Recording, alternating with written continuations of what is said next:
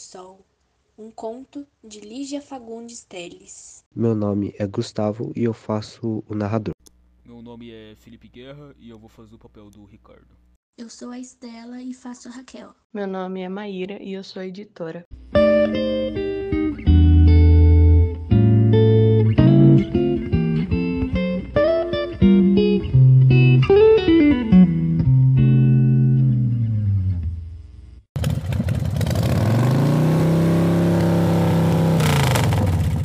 Ela subiu sem pressa a tortuosa ladeira.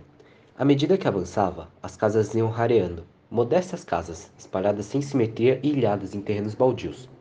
No meio da rua sem calçamento, coberta aqui e ali por um mato rasteiro, algumas crianças brincavam de roda.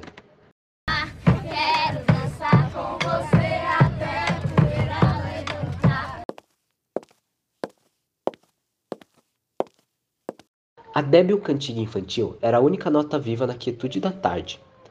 Ele a esperava encostado a uma árvore. Esguio e magro, metido num largo blusão azul marinho. Cabelos crescidos e desalinhados. Tinha um jeito jovial de estudante. Minha querida Raquel, Veja que lama, só mesmo você inventaria um encontro num lugar destes. Olhe para os meus sapatos, perdidos, totalmente perdidos. Que ideia, Ricardo, que ideia. Tive que descer do táxi lá longe, ele jamais chegaria aqui em cima. Ele riu, entre malicioso e ingênuo. jamais. Pensei que viesse vestido esportivamente e agora me aparece nessa elegância. Quando você andava comigo, usava um sapatão de sete léguas, lembra? E foi para me dizer isso que você me fez subir até aqui? Hein?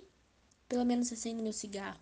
Gentileza, Ricardo, não sabe o que isso significa? E ele tomou-a pelo braço. Você tá uma coisa de linda e fuma agora uns cigarrinhos pilantras, azul e dourado.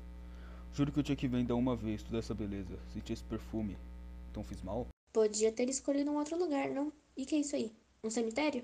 Ele voltou-se para o velho muro arruinado. Indicou com o olhar o portão de ferro carcomido pela ferrugem. Cemitério abandonado, meu anjo. Vivos e mortos desertaram todos. Nem os fantasmas sobraram. Olha como as crianças brincam sem medo. Ela tragou lentamente, soprou a fumaça na cara do companheiro. Ricardo e suas ideias. E agora? Qual o programa? Brandamente, ele a tomou pela cintura. Conheço bem tudo isso. Minha gente tá enterrada aí. Vamos entrar um instante e te mostrarei o pôr do sol mais lindo do mundo. Ver o pôr do sol num cemitério. Ai, meu Deus, fabuloso, fabuloso. Me implora onde me encontro, me atormenta dias seguidos, me faz ir de longe pra esta buraqueira. Só mais uma vez, só mais uma. E pra quê? Pra ver um pôr do sol num cemitério. Raquel, minha querida, não faça assim comigo. Você sabe que eu gostaria de te levar pro meu apartamento, mas fiquei mais pobre ainda, como se fosse possível.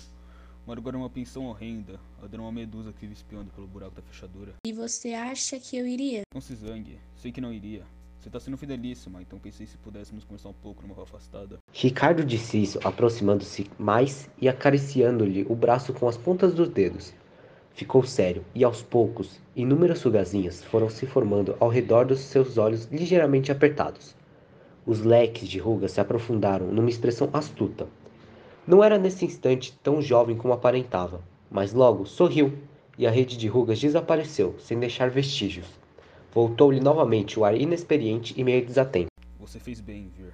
Quer dizer que o programa. E não podíamos tomar alguma coisa num bar? Sem dinheiro, meu anjo. Vê se entende. Mas eu pago. Com o dinheiro dele, prefiro beber formicida. Escolhi esse passeio porque é de graça e muito decente. Não pode haver um passeio mais decente, não concorda comigo? Até romântico. Ela olhou ao redor, puxou o braço que ele apertava. Foi um risco enorme, Ricardo. Ele é ciumentíssimo. Está farto de saber que tive meus casos. Se nos pilha juntos, então sim. Quero só ver se alguma das suas fabulosas ideias vai me consertar a vida. Mas eu lembrei desse lugar justamente porque não quero que você se arrisque, meu anjo. Não tem lugar mais discreto do que um cemitério abandonado. Mas eu me lembrei desse lugar justamente porque eu não quero que você se arrisque, meu anjo. Não tem lugar mais discreto do que um cemitério abandonado. Veja, completamente abandonado. Jamais seu amigo ou um amigo do seu amigo saberá que estivemos aqui. Um risco enorme, já disse. Não insista nessas brincadeiras, por favor. E se vem um enterro? Não suporto enterros. Mas enterro de quem? Raquel, Raquel, quantas vezes eu preciso repetir a mesma coisa? Há séculos ninguém mais é enterrado aqui. Acho que nem os ossos sobraram. Que bobagem. Vem comigo, pode me dar o braço, não tenha medo. O mato rasteiro dominava tudo, e não satisfeito de ter se alastrado, furioso pelos canteiros, subirá pelas sepulturas, infiltrará-se ávido pelos rachões dos mármores, invadirá as alamedas de pedregulhos esverdinhados, como se quisesse com sua violenta força de vida cobrir para sempre os últimos vestígios da morte. Foram andando pela longa alameda banhada de sol.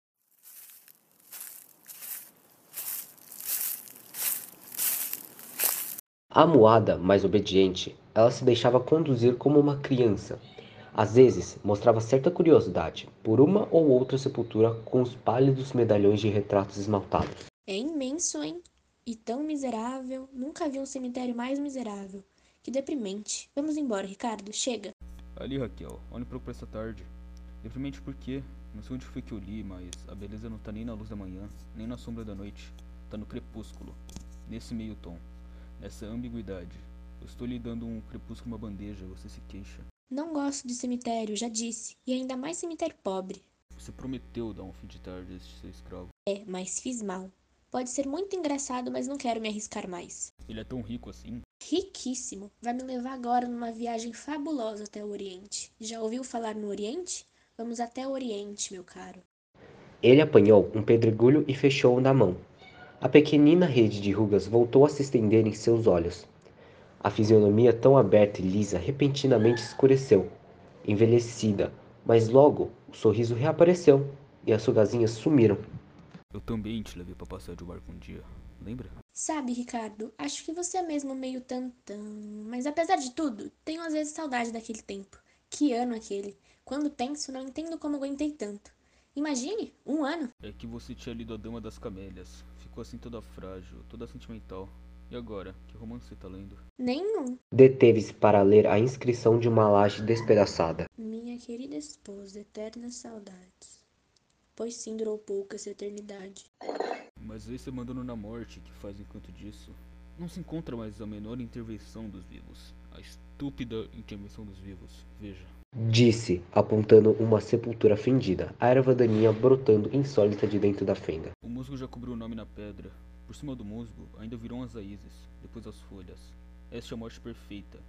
Nem lembrança, nem saudade, nem um nome sequer, nem isso.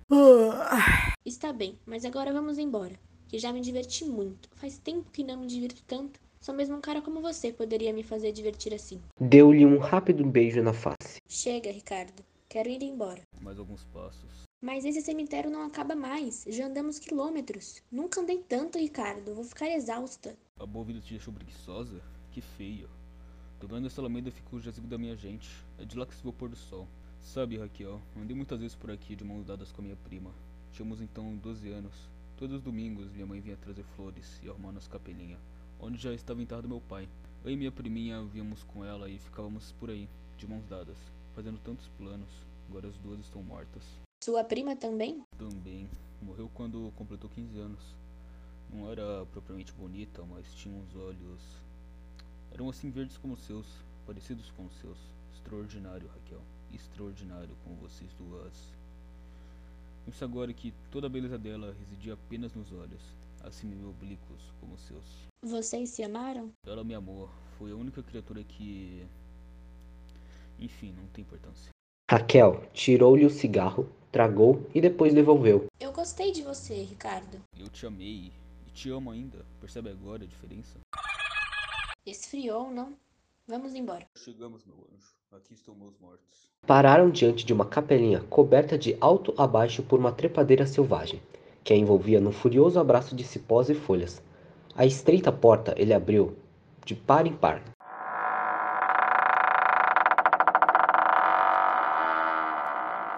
A luz invadiu um cubículo de paredes enegrecidas, cheias de estrias de antigas goteiras. No centro do cubículo, um altar meio desmantelado, coberto por uma toalha que adquirira a cor do tempo. Dois ases de desbotada opalina ladeavam um tosco crucifixo de madeira. Entre os braços da cruz, uma aranha tecera dois triângulos de teias já rompidas, pendendo como farrapos de um manto que alguém colocará sobre os ombros do Cristo.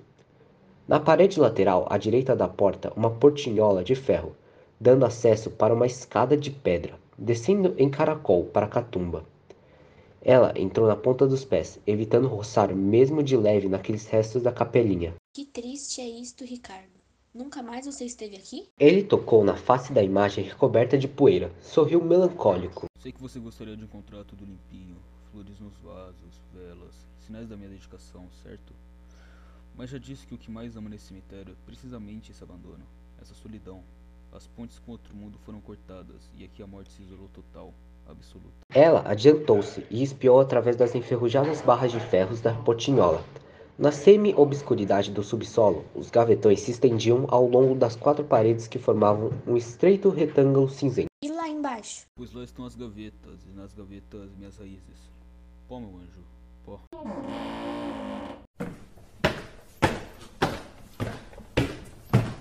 Aproximou-se de uma gaveta no centro da parede, segurando firme na alça de bronze, como se fosse puxá-la. É a cômoda de pedra, não é grandiosa? Detendo-se no topo da escada, ela inclinou-se mais para ver melhor. Todas essas gavetas estão cheias? Cheias. Só as que tem um retrato em inscrição, tá vendo? Nessa tá o retrato da minha mãe. Ela cruzou os braços. Vamos, Ricardo, vamos. Você tá com medo? Claro que não. Estou é com frio. Subi, vamos embora. Estou com frio. Ele não respondeu. Adiantará-se até um dos gavetões na parede oposta e acendeu um fósforo. Inclinou-se para o medalhão frouxamente iluminado. A primeira Maria Emília. Lembro-me até do dia que tirou esse retrato, duas semanas antes de morrer. Prendeu os cabelos com uma fita azul e fez exibir. Tô bonita? Tô bonita? Não é que fosse bonita, mas os olhos. Meu ver, Raquel. É impressionante como tinha os olhos iguais aos seus. Que frio faz aqui. E que escuro, não estou enxergando. Acendendo outro fósforo, ele ofereceu à companheira. Pegue, dá pra ver muito bem. Repare nos olhos. Mas está tão desbotado. Mal se vê que é uma moça. Antes da chama se apagar, aproximou-a da inscrição feita na pedra. Leu em voz alta e lentamente. Maria Emília, nascida em 20 de maio de 1800 e falecida. Deixou cair o palito e ficou um instante imóvel. Mas essa não pode ser sua namorada. Morreu há mais de 100 anos. Se eu mentir. Um baque metálico decepou-lhe a palavra pelo meio. Olhou ao redor. A peça estava deserta. Voltou a olhar para a escada. No topo, Ricardo a observava por detrás da portinhola fechada. Tinha aquele seu sorriso, meio inocente, meio malicioso. Isto nunca foi um jazigo da sua família, seu mentiroso. Brincadeira mais cretina. Tem graça nenhuma, ouviu? Ele esperou que ela chegasse quase a tocar o trinco da portinhola de ferro. Então, deu uma volta à chave, arrancou-a da fechadura e saltou para trás. Ricardo, abre isto imediatamente. Vamos, imediatamente. Detesto esse tipo de brincadeira. Você sabe disso, seu idiota. É no que dá seguir a cabeça de um idiota desses. Brincadeira mais estúpida. Uma récio de sol vai entrar pela frente da porta. Depois vai se afastando devagarinho. Bem devagarinho. Aí você vai ter o pôr do sol mais belo do mundo. Ricardo, chega, já disse. Chega. Abre imediatamente. Imediatamente.